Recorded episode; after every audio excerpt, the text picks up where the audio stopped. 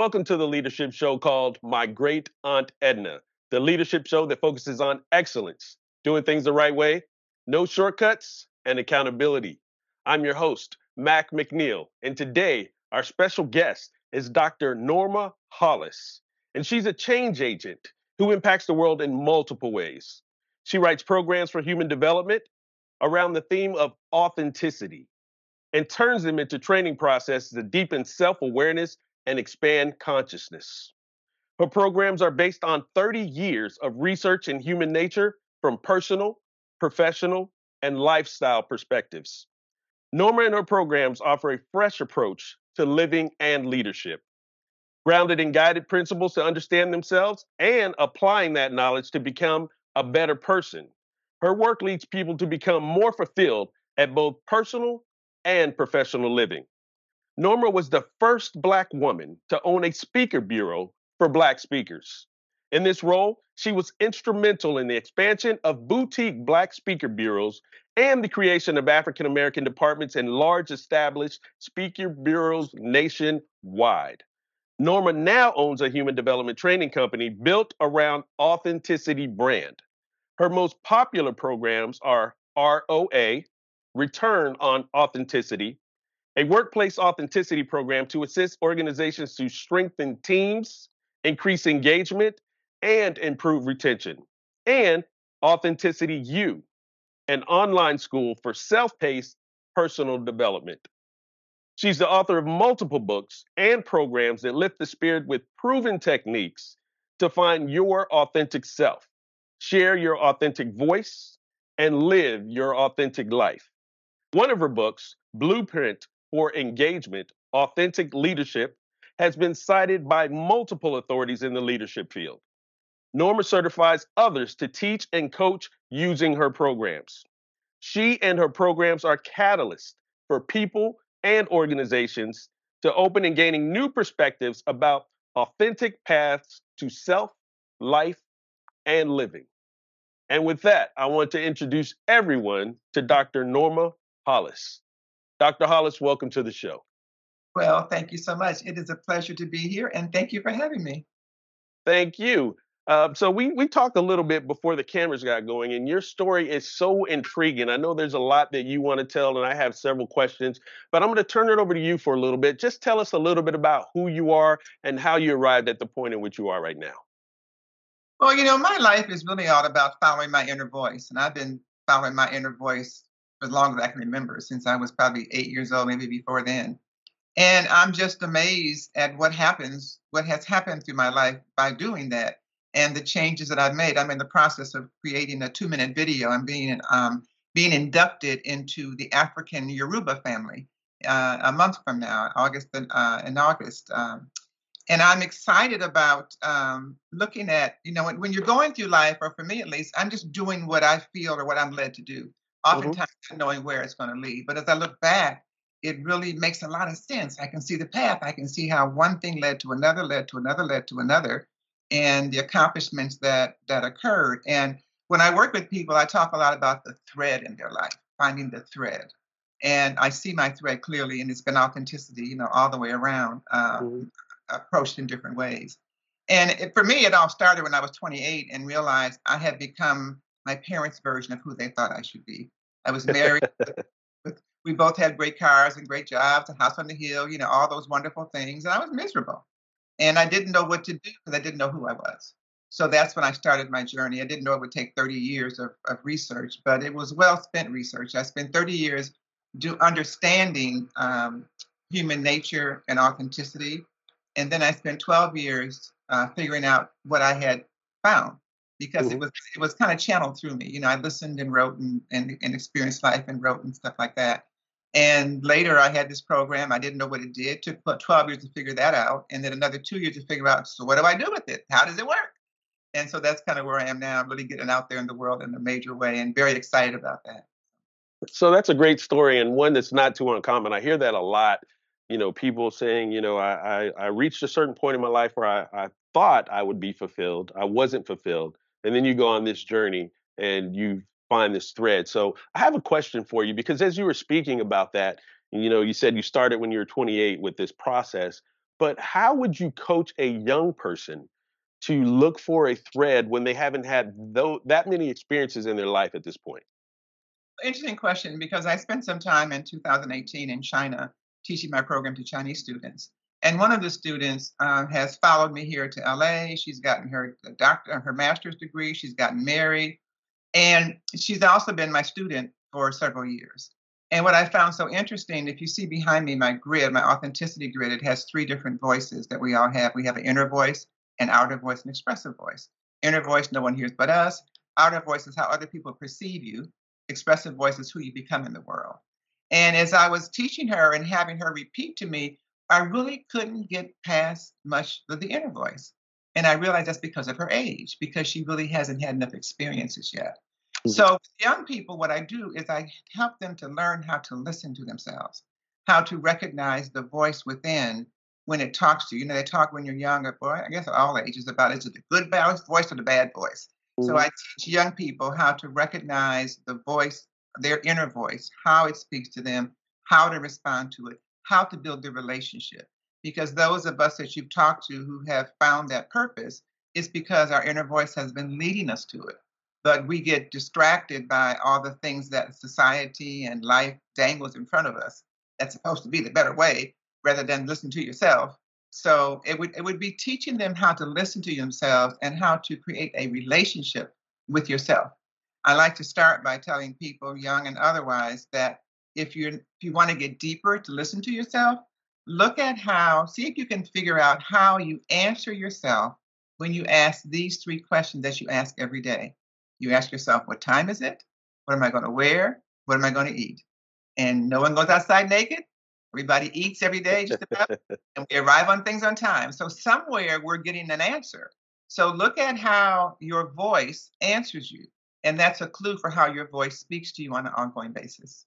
Oh, that is great advice. I Mm-hmm. love that. Thank you for that.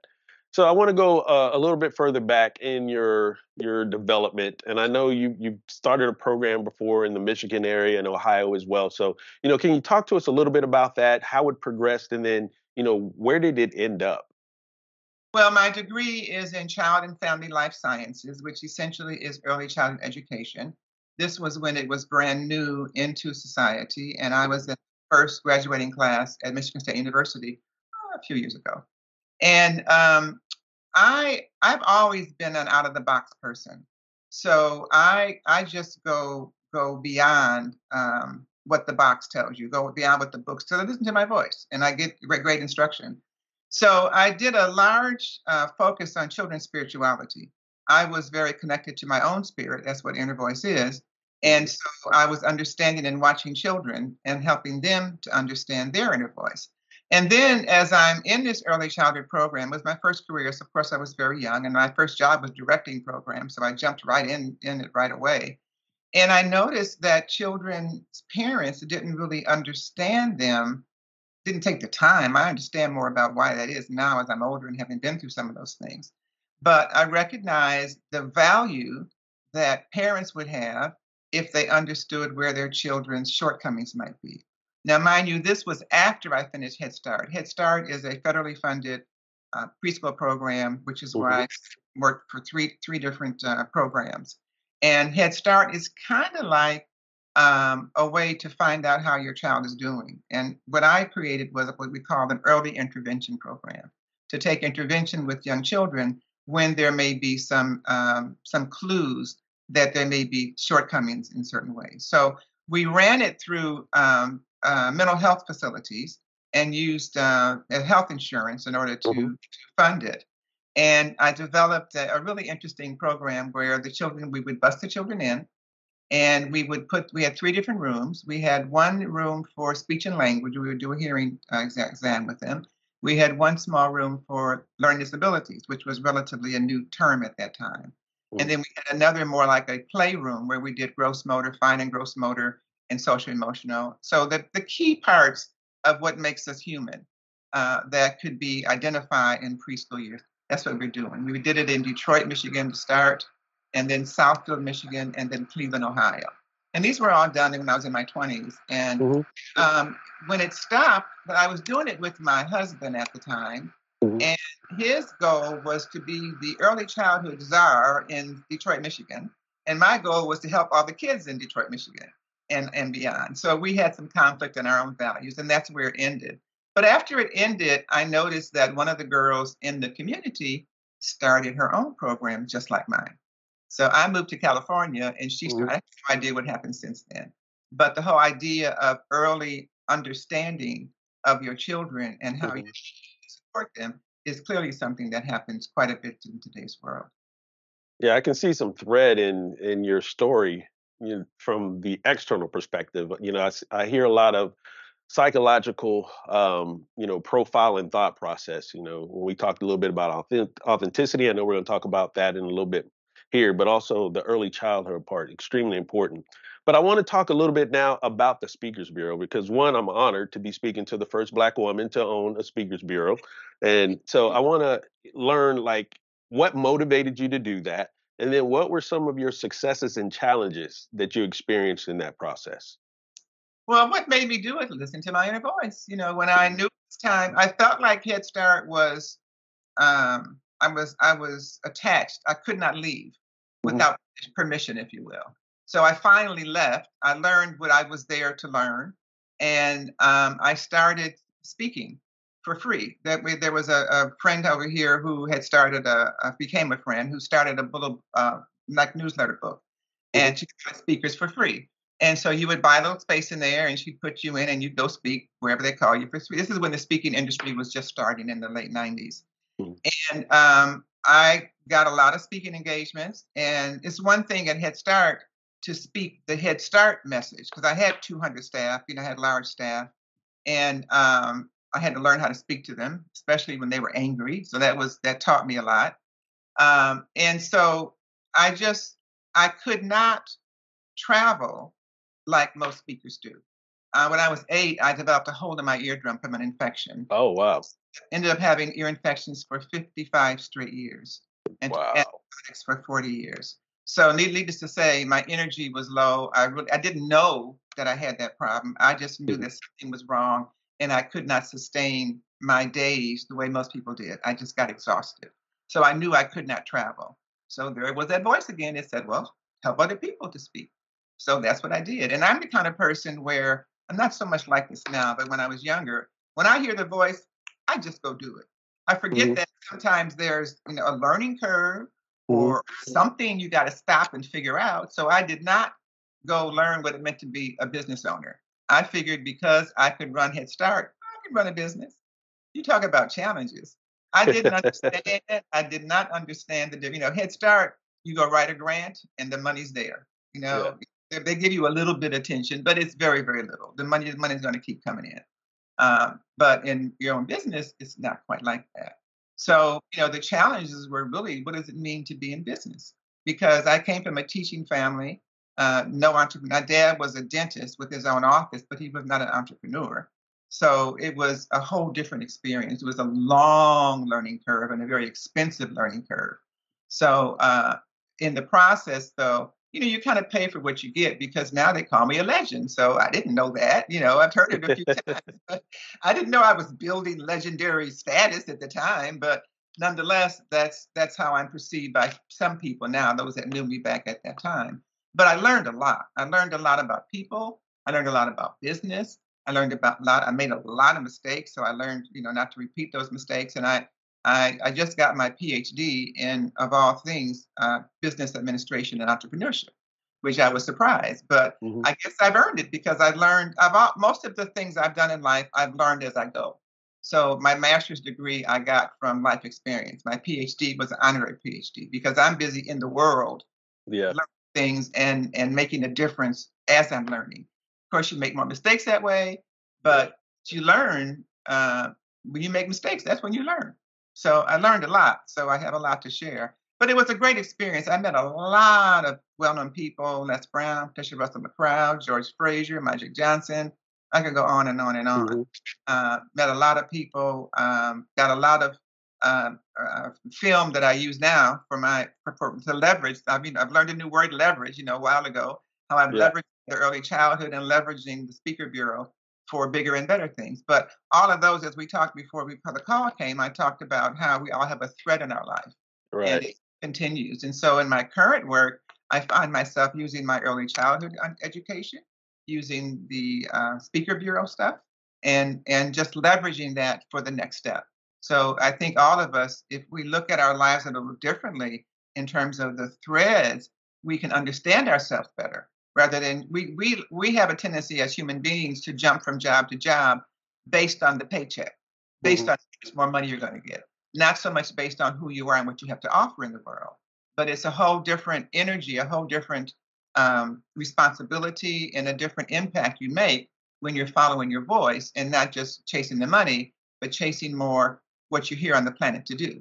We talk about purpose a lot, and we all come with purpose, but we get so uh, uh, dis- disconnected from our purpose so early in mm. life. So I help people reconnect with, with what they're really about. Yeah, that's a good one because probably nine out of 10 people that I know at some point feel like they're disconnected from their purpose. So, I mean, that's something that we all need. But I want to move into uh, some of the work that you're currently doing right now. So, there's a term workplace authenticity. Uh, and I know you're, you know, an expert in this area. And, and as, as I read that, it, first of all, I thought about myself. You know, I, I, I kind of think, well, not kind of think. I was trying to be a little, little humble here, but I take pride in being authentic all the time, like one Mac all the time. You present yourself regardless of who you are. But I know that some other people have challenges in that, and some of my employees have expressed those challenges. Like I feel like I have to be another person at work. And so, talk to me a little bit about workplace authenticity. And then I have a follow up question for that one as well. Well, you know, it brings me back to my bureau. And I remember so many clients that I took on came to me because they said, Norma, I've been working for 10, 20, or 30 years and I've lost myself. I don't know who I am anymore. And that happens, you know, everywhere.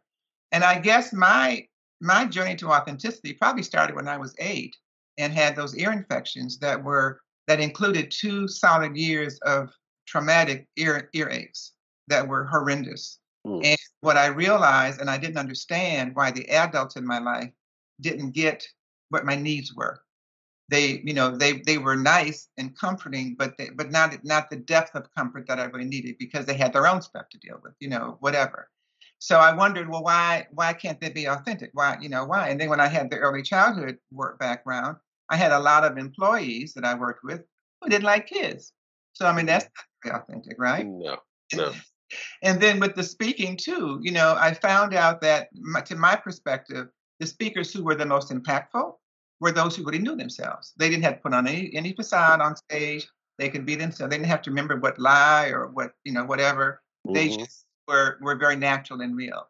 So as I studied that and researched it, I um, I actually I was being downloaded for many years. This the grid you see behind me, which is the result of my 30 years of research on on, on authenticity.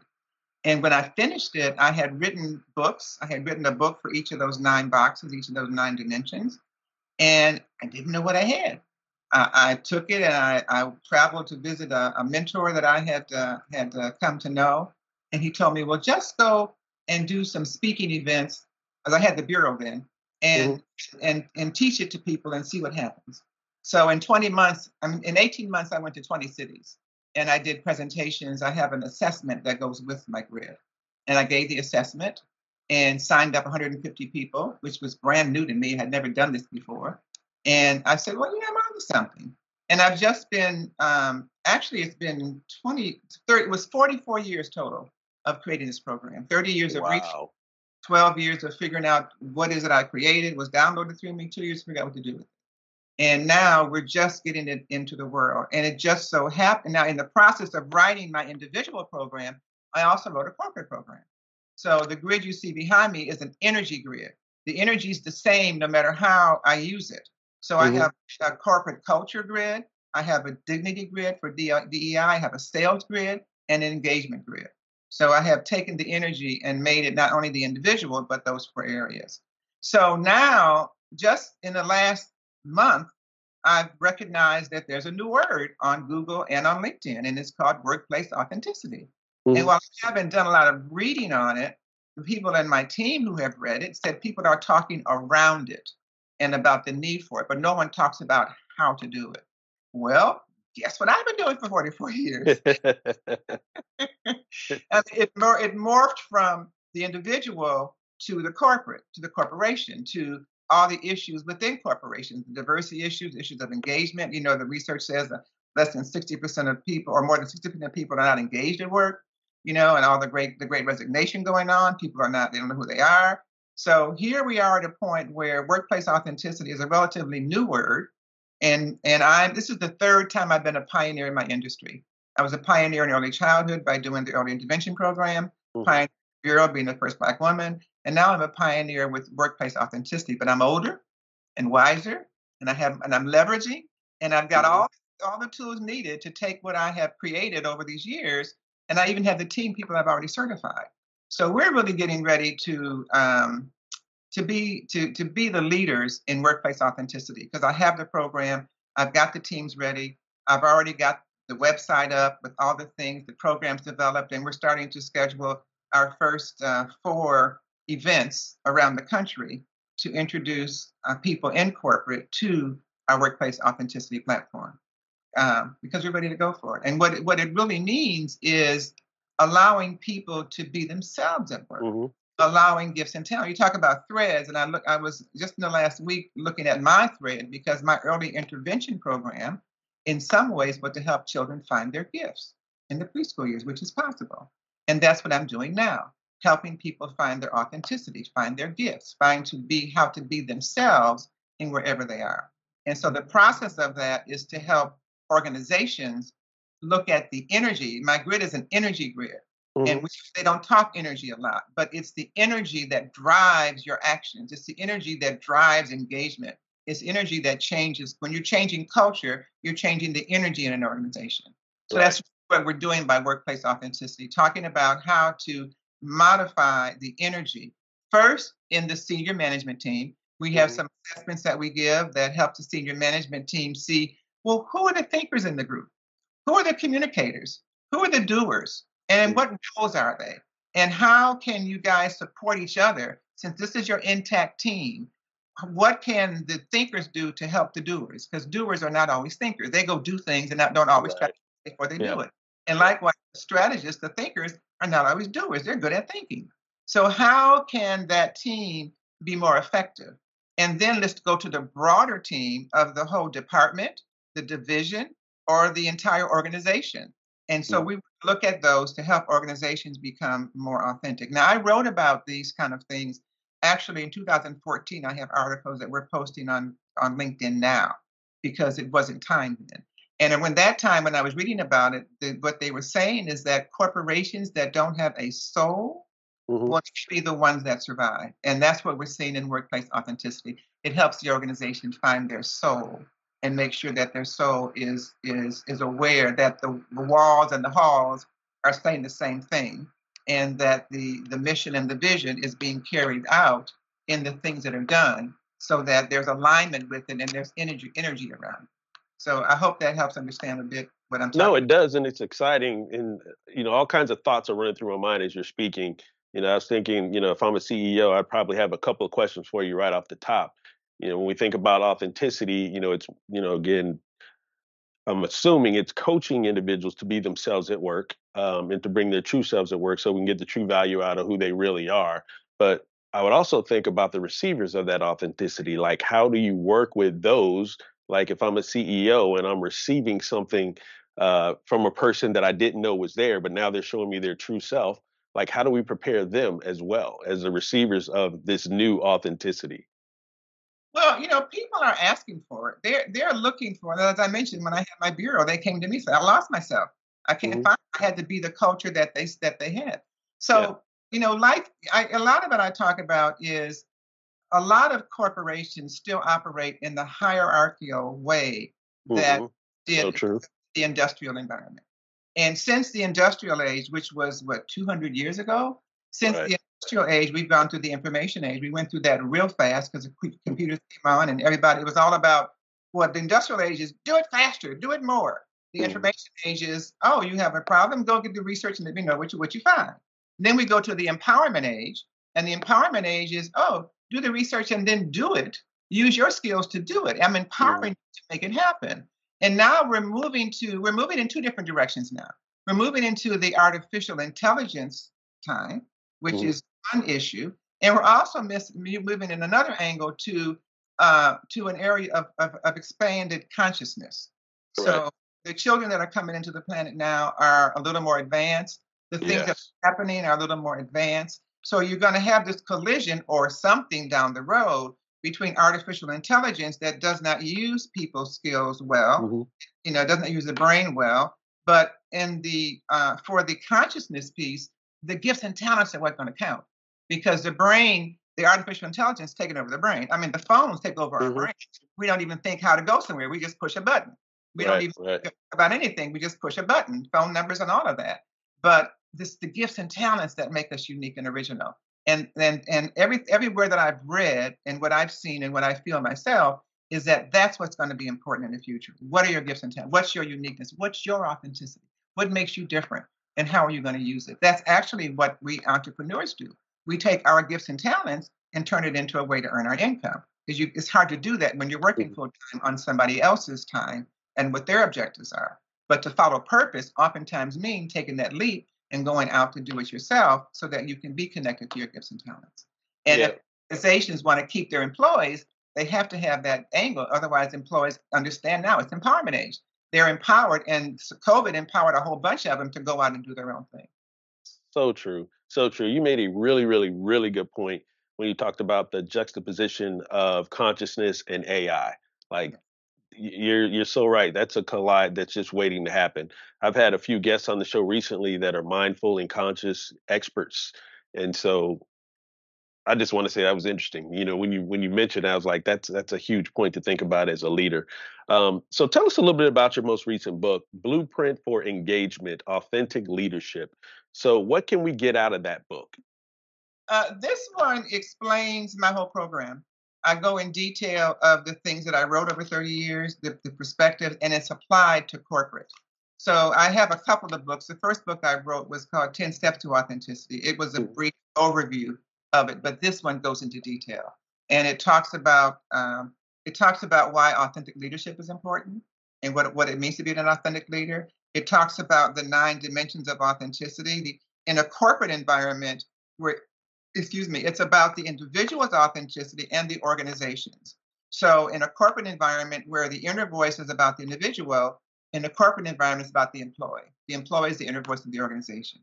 Where we talk about the outer voice here for the individual, who's how are you perceived, the outer voice for a company is the organization itself. How is it perceived in the community? And then the expressive voice, which is who you have become on the individual side, it's the community and your connection to the your integration with the community on the corporate side. So, and then the think, communicate, do is really where a lot of corporates get a lot of value because they don't always think about their thinking or whether they're thinking, doing about their energy, how the energy is being expelled. Mhm. I'm with, I have a new uh, person on board, a corporate development liaison. He says, well, you know, corporate doesn't talk about energy. Well, yeah, they need to because it's the energy that's what bring people bring their energy with them at work when there's when there's disappointment, disagreements, it's the energy that's clashing. So people have people, you know, there's nowhere on the planet that we teach people self-awareness. We don't teach them about themselves. You learn from the true. you learn from the bully. So Yeah. and this is usually wrong. So this is kind of going back and redoing all that and helping helping build a calmer society in a sense, a more knowledgeable and insightful society, and actually a higher level of consciousness with the society. So that's really, you know, a roundabout way what it's all about. So Dr. Hollis, where can we find your book? Uh, my book's on Amazon. Blueprint for if Okay. you put Blueprint for Engagement and my name, it will come up. There's I've seen a lot of different titles like Mhm. this, and as you mentioned earlier, it's my book has been cited by over a dozen leadership authorities. So um, and it has over 600 or something citations total. It's just it blows my mind. And I'm told that's a bit, that was before I became a PhD even. So Mm. that's I'm proud of that. And um, the book is the details and it's the curriculum that we use. It's the the, the the the textbook that I use to train people to be my corporate trainers, which I'm looking for more of those right now because we're getting ready to dominate. So yeah, I love it. I love it. So before we wrap up today, I want to turn it over to you. You know, speak to the audience that's out there, whether they're listening by audio, podcast, or video. Um, and what's the message that you want everyone to get out of today's conversation? Well, I guess the best message I would say for you is to just examine your life and look at how you're living your life. You know, we come into the world given the values of the people that raise us. We have no choice. But when you become an adult, you have a chance to look at your values and whether the ones you were raised with are the ones that really represent you or not. When you are not living your values, that's when you have um, problems. You have lack of accountability. You're not accountable to yourself. You're not accountable to your creator. You're not accountable to what it is you're here to do because I think we all have an assignment, a purpose, and that's how we come together to build a better world. But if we all get off off track, following society's dangles in front of you, you know, if you do this or whatever, this is the newest, greatest, best thing, you know, then you lose, you lose sight of what you're really here for. So if you really want true satisfaction in life, that's about being you, being the true you and it's not easy to to let go of and it's, a, it's sometimes a lot of i've made a lot of sacrifices in my life to just follow my inner voice i could there are a lot of jobs i could have had that i remember when i was in, in college and i was interviewed by avon and they wanted to court me and they said well this could be a wonderful job for you because so and so i said no it's not what i'm supposed to do so i'm not yeah. sorry i guess i'm not i don't know what it is but i just know it's you know so we all have a path and sometimes it knocks from the inside and it's mm-hmm. telling you, you know, let me out, let me out. I got something to do. So if you're not sure what it is, you can look back at your life at the things that you've done. Mm-hmm. Look at I call it a timeline. You just draw a line, a straight horizontal line, put your age, put zero at one side and your age at the other side, and break it into five year segments. And on the top of the line, put those things that you remember that were great, that gave you great excitement and joy.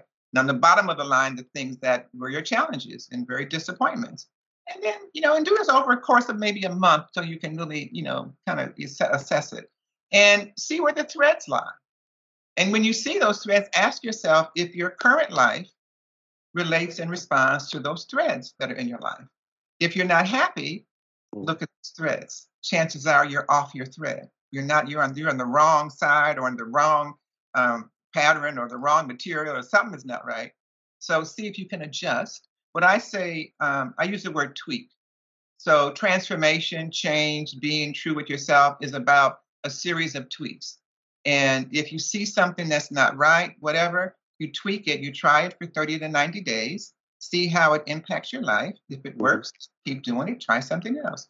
And a tweak could be something as little as changing the way you go home to work. You know, I work from home and when I'm, I was out one time and coming home in a very busy area, and it took five lights to go one block. And I'm not that patient. But I realized if I'm making a series of right and left turns, I'm going to get home. And I'm yeah. going to, you know, I'm going to keep moving. I'm going to have a more scenic visit. I'm not going to be frustrated because I, I can't control five lights to go one block, but I can control the movement that I make. And that's the same yeah. thing I say to you. If you find anything out of sync and unhappy, tweak it and tweak something else and keep tweaking until your life is as you want it to be. Because people are surprised because I, I really I have a few down days, but not many. Because I've tweaked and tweaked and tweaked and tweaked. Uh, and I, I tweak my diet every January. I change mm. something what I'm going to eat, so that gets me healthier. So I have a habit of tweaking, and I think that's the secret of success. So I love it. Happy tweaking. that is an outstanding message of constant adjustment or tweaking as you said. And Dr. Hollis, I want to thank you so much for being a guest on today's show. I want to remind everyone about her book and make sure I get the title right. We have Blueprint for Engagement Authentic Leadership and it's Dr. Norma Hollis, and you can go on Amazon and pick that up right away. And also, uh, you know, she's working with corporations. So if you're an organization out there that's struggling with your culture, you want to learn something about workplace authenticity, uh, you have an expert here who's ready with her team to get out there and and assist. And I love the, you know, one of the things that we didn't talk about that she mentioned is around the return on authenticity and how it impacts the return on investment. And so if you're a leader out there and you're struggling with your ROI, this is a great reason to reach out, reach out to Dr. Hollis as well. And I want to thank everyone for listening to today's show and a reminder to like and subscribe so that you can hear from leaders from all around the world who will give you great nuggets of wisdom that you can use in your own leadership journey. And with that, I say thank you God bless, and may your week be excellent. Thank you for tuning in to today's show, and I especially want to thank Dr. Norma Hollis for listening to her inner voice and allowing her to be the trailblazer that she has been. We're putting her information up on the screen right now for you to reach out to her and find out about all the great things that she's getting ready to do in this world. And I also want to remind everyone about my book, My Great Aunt Edna, The Golden Girl of Leadership, available wherever books are sold. And I also want to remind you to please like and subscribe to this channel so that you can hear from leaders from all over the world to help you in your leadership journey. And with that, I say thank you. May your week be excellent and God bless.